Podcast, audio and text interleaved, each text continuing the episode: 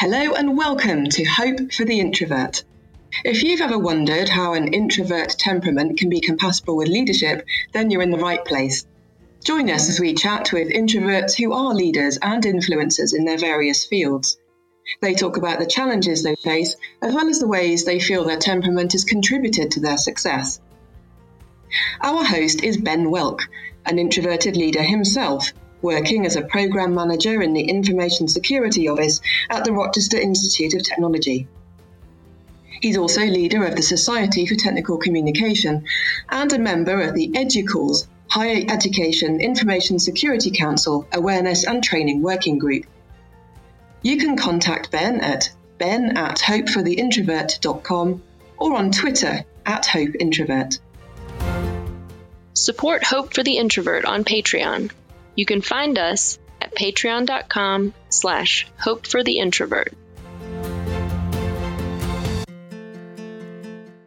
Joining us today is Megan Mack. Megan Mack is an improviser, sketch comedy writer, and television and radio producer based in Rochester. She's a graduate of the conservatory and writing programs at the Second City Training Center in Toronto and has studied with Jimmy Carrane, Armando Diaz, Susan Messing, and TJ Jagodowski and David Pasquesi. Megan performs with the sketch comedy and improvisation troupe Thank You Kiss and coaches improv and sketch comedy at the Rochester Brainery, Writers and Books, the Focus Theater, and more. When she's not on stage, Megan produces Connections with Evan Dawson, the daily afternoon radio talk show at Rochester's NPR station, WXXI. She has also produced television segments for WHEC TV, NBC Olympics, NBC Entertainment, and Seaton TV in Florence, Italy. I first met Megan at one of her improvisation classes at the Rochester Brainery. Since then, she's conducted improvisation workshops for me for the STC Rochester Spectrum Conference and my Introverts and Leadership class at RIT. You can contact Megan at mac.megan01 at gmail.com. I encourage our listeners to visit hopefortheintrovert.com, where you'll find complete show notes, including a transcript of today's conversation. Hi, Megan. Hi. Thanks for having me, Ben. Welcome to the Hope for the Introvert podcast. I'm looking forward to our conversation. Likewise. Thank, Thank you. you. So, can you tell us a little bit about your role at WXXI and what the workplace is like? I produce Connections with Evan Dawson. As you mentioned, it's our daily talk show. We do two hours every day, so that's 10 hours a week. It works out to about 500 hours a year. Live radio, which is a lot when you're booking all of those guests and all of that time and researching all those topics, but it keeps me on my toes and it's an, it's a wonderful job. It's the best job I've ever had. But since we're an NPR station, we have a listenership that's really respectful and educated and engaged with our content. So that's really fun for me on the production side to hear from listeners every day, to talk to people in the community about what matters to them, the types of shows that they want to hear, what they want to learn, and the types of guests and that they can offer us. So that's really great. Our building here, we have a lot of people that work at WXXI. I'm in the radio department, and we have a very close knit family here. I share an office with two or three other people, depending on the day. It's a big space, but we all work on similar projects, so we work a lot together every single day and we're friends, so that's great. But we also re- respect each other's spaces. So if my colleagues are working on a piece that I'm not involved in, I go do my own thing. And if they need help, I can help them. So it's a nice collaborative environment where we're not really focused on breaking news. We're more focused on the context of stories and why they matter. So that collaborative nature plus being given the time and the resources to work on things is perfect for an introvert because you can work at your own pace and and at the levels that you'd like. Well, great. So, how does your time break out? Do you have more on air time, more off air time? I'm behind the scenes for the most part. So, my day is spent booking shows, researching guests and content, and posting shows on the web, editing radio shows, things of that nature. So, I do a lot, well, I do all of the production work for the show with the assistance of our engineer who runs the board for us, a talented guy named Rob Braden. And I also engineer the show when he's out, or I host the show when Evan's out. So I do a little bit of everything, which is nice. It's a good way to multitask and learn new skills. But for the most part, I'm behind the scenes. So do you find the on air part challenging then? Yes. yes. It's it's tough. As an introvert, you probably understand you don't often want to be the center of attention. And I've taken on a different way of thinking when I'm hosting the show. I learned very early on, and my colleague Helen B. and Duty Hofer helped me see this that it's not my job to be Evan when he's not there. It's my job to be me and to host the show as best I can and to bring the, the quality of the show to the listeners, but in my own way. And so that's been a, a journey and a learning experience over the past four years. But if I turn my internal monologue off and I stop judging myself, and that all relates to improv, which I'm sure we'll talk about, once I do that and I just focus on the issues that we're talking about, the research that we have, I can get into a zone where I feel pretty comfortable sometimes. Most of the time. It gets easier the more you do it. I understand that. Even even doing a podcast, there's an, sometimes a bit of an awkwardness to it, and I've gotten used to it. But initially, it was just this: how can I possibly even talk for two or three minutes by myself and be able to stand it? So it is interesting, and I do understand at least in a small portion what it must be like to be on air for that. Really, the same kind of thing teaching a class or doing a presentation or anything else. Once I stop worrying about me and try to engage the audience, it makes a big difference in terms of how I approach things. So, in general, you've identified as an introvert and actually as an INFJ. And I think you're like the sixth INFJ on the program this year which is crazy because it's supposed to be the most rare I've read that. type. Yeah, less than 1% of the population, I think, is INFJ. Yeah, so for You're whatever, finding all of them. apparently, or apparently, I collect them, or however this actually works. So it's pretty funny. You're an INFJ. You're an introvert. How does that affect how you approach your work and really life in general? I think being an introvert and especially being an INFJ, I have a lot of empathy toward people and working in the news industry and the broadcast industry, I think there's a tendency, especially in today's society, to quickly judge. And having that empathetic part of my nature, which I really appreciate, helps me step back sometimes and say, you know, why do I think this person is acting this way? Either if it's a guest or someone that we've read about in a news story, or even in an improv class where maybe someone made a choice that I don't understand or I think is a quote unquote bad choice. I don't like the word bad, but not a choice I would have made, doesn't serve the purpose of the scene. There's always a reason behind it. Someone has a story, they may be bringing baggage into a scene. You know, if someone does something out in the community that's could be a crime, oftentimes they've had a traumatic life. They've gone through really difficult experiences, which doesn't excuse the crime, but it helps you understand where they're coming from. And that leads to what I mentioned before the, the context of stories. So having that empathetic nature and emotional intelligence and those pieces of being an introvert helps me ask questions beyond the questions that I think are the, the normal questions you would ask. Well, and it, I mean, you talked about being an empath, and this is hence this is such a polarized society right now, and every a lot of what I would describe as very strident voices and not necessarily well reasoned. Mm-hmm so the em- empathy is a great gift. Do you find it tiring? Sometimes. Sometimes. I think we are often good listeners and it can be difficult to speak up for ourselves sometimes. Maybe I'm generalizing too much, but I've listened to some of your episodes and I know some of your guests have mentioned similar comments. So, yeah, sometimes it is, it can be tiring. I don't know how to overcome that. And maybe that's something that I'll learn in my life, I hope, but it can be draining. Absolutely. And yeah. And I'm not sure whether it, whether it even is something to overcome. It's like you said, it's a gift and I'm not sure. Yeah, it may be tiring. There may not be a way around that. Mm-hmm. We've had a lot of conversations on the show about meaningful discourse. So if you and I were sitting here and we had a fundamental disagreement about an issue, which you know, choose anything in today's yep. society, and we come from very different viewpoints, I think a lot of people would just say, you know, Ben, you're wrong, and I'm not going to listen to you. And you could say the same thing about me, and then the conversation stops, and I'm evil, you're evil, you know, no movement. But through these conversations on the show and then being an empath, you try to understand why do you feel this way? What is the foundation of your belief? And maybe I want to try to change it, but if I do and I feel like it needs to be changed for whatever reason, I can approach it in a way that is beneficial to to you and doesn't make you feel threatened. And vice versa. I'm not saying you're always wrong, Ben. No, we won't go there for sure. and and I'm an INTJ, so I am absolutely convinced I'm always right, of course. Thing can be argued through and reasoned. It's interesting. I read a book by Sebastian Junger called Tribes. I think it's the essence of belonging or the meaning of belonging. I don't have it quite right. But he talked a lot about civil discourse and how that's really kind of disappeared from the country and drew the parallel between the country post 9 11 and how unified everyone was and very concerned about terrorism. And he makes statements that basically there isn't a whole lot they need to do now. They can just watch us tear ourselves apart.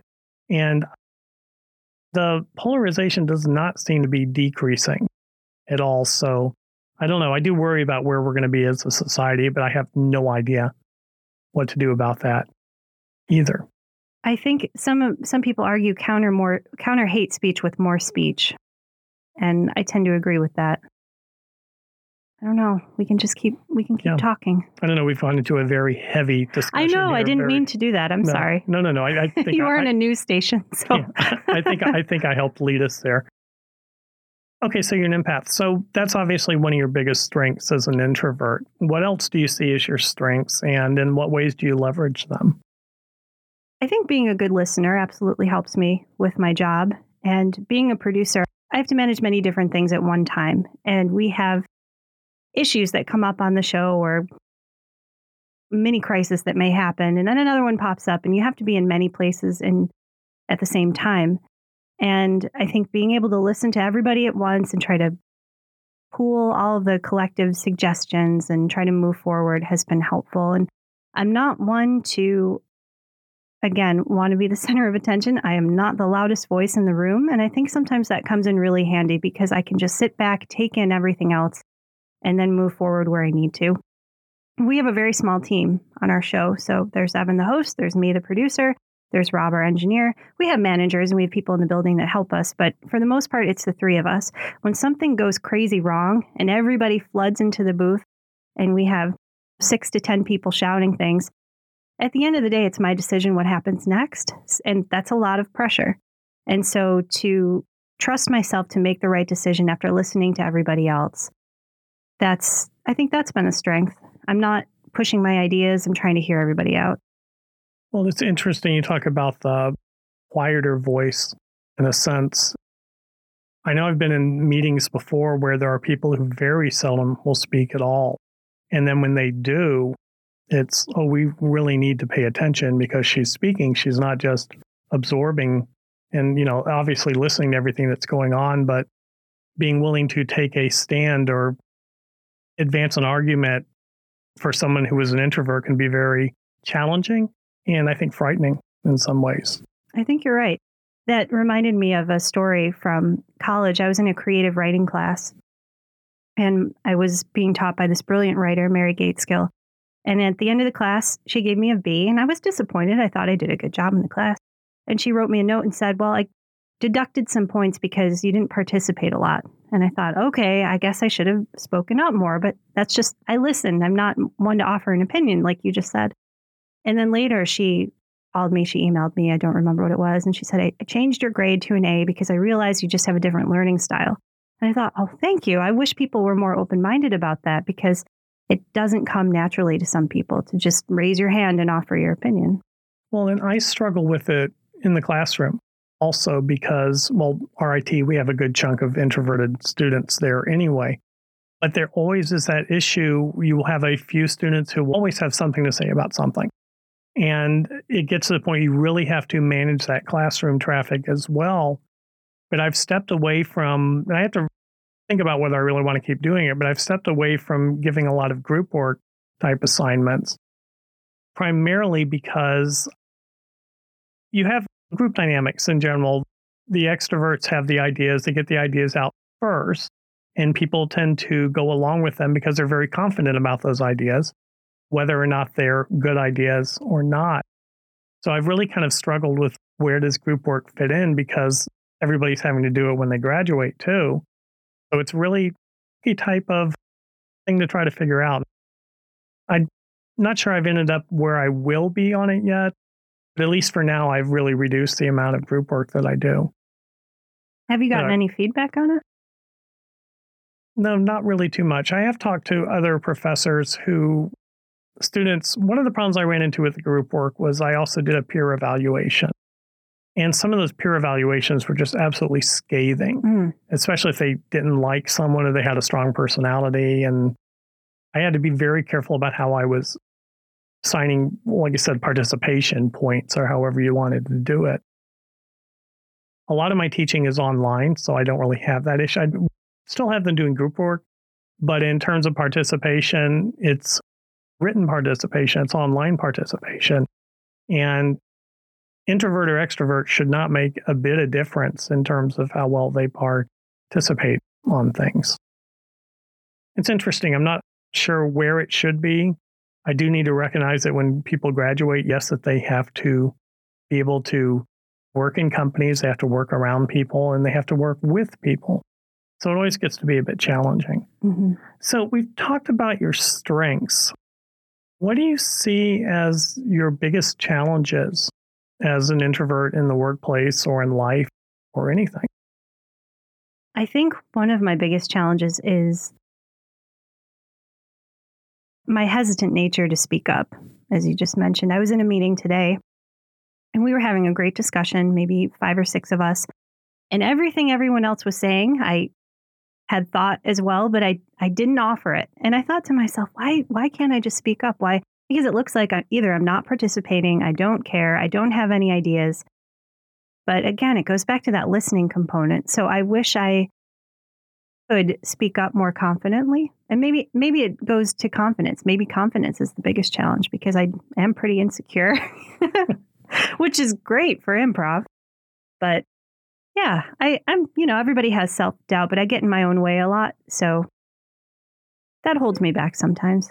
Yeah, and I I mean I can relate to that. And my biggest thing that I have to learn, it's still a challenge, is that more active listening or really the cueing behavior so that I'm communicating the fact that I'm actually paying attention and not just checked out in my own world somewhere.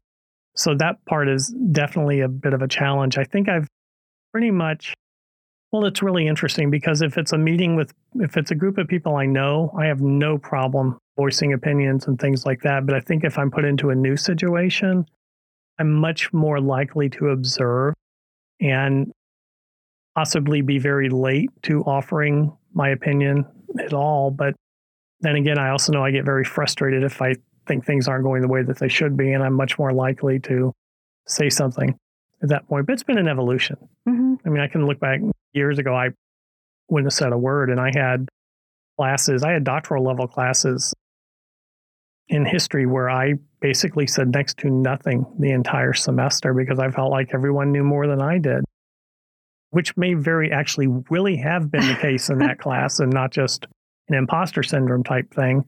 But it wasn't good behavior, and it was just very hard getting past myself, hmm I think, with that. Yeah, I understand that. Yeah, so it's been interesting. So the podcast is mainly about introverted leadership. In what ways do you feel like that you are a leader or an influencer? Well, I think this show has some credibility in the community, and that puts pressure on our team to produce shows that are consistently good, consistently generating conversation, responding to the news cycle, finding powerful stories. It can be very difficult, and I, I would hope that when they created this position four years ago, that they wanted someone who they felt could lead the show in that direction consistently. I know they had a lot of great candidates for this position. I was very fortunate to be given the opportunity. So I think running the show alone has given me the confidence to know that I can trust my decisions and I can be on air, I can be behind the scenes, I can engineer anything they throw at me. If I work hard enough, I can do it.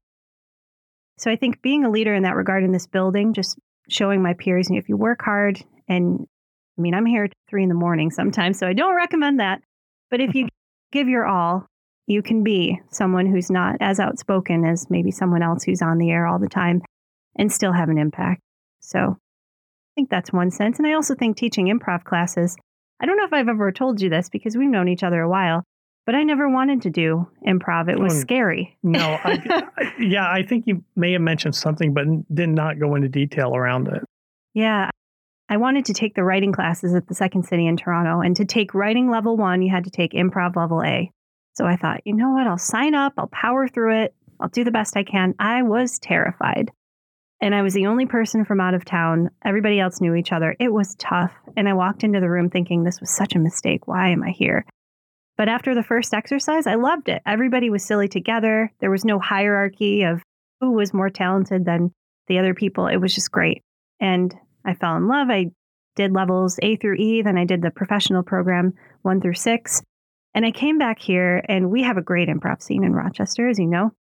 I found some people that were like minded and worked with them for a while. And now I'm teaching in a number of different places. So I've been very fortunate to have many different classes, many different teams that I've coached. And I'm also very fortunate that people call me when they need help or they need a coach or they need a teacher. So I think the skills that I've applied in the producer area have also found their way into improv. Work hard, try to be as confident as you can, and, and trust your instincts. Well, and at times I joke, I mean, I'm in information security. I, there are days I feel like our jobs are nothing but improv because we don't know what's going to come in the door, but we still have to be prepared to deal with it. And part of what you talked about when you gained confidence as you produced the show by yourself and did all the parts of it, that was over time and not something you immediately stepped right in and, oh, this is me. I can do all this.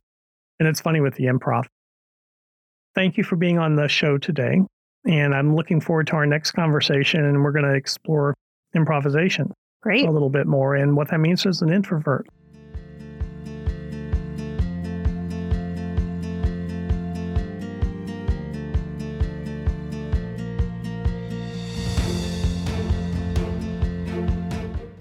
Thank you for joining us today on Hope for the Introvert. We hope you feel inspired and encouraged by today's discussion. You can find out more about introverted leadership and this podcast at hopefortheintrovert.com. And if you have any questions or comments on what you've heard, Ben would love to hear from you. Contact him at ben at hopefortheintrovert.com or on Twitter at hopeintrovert. And join us next time.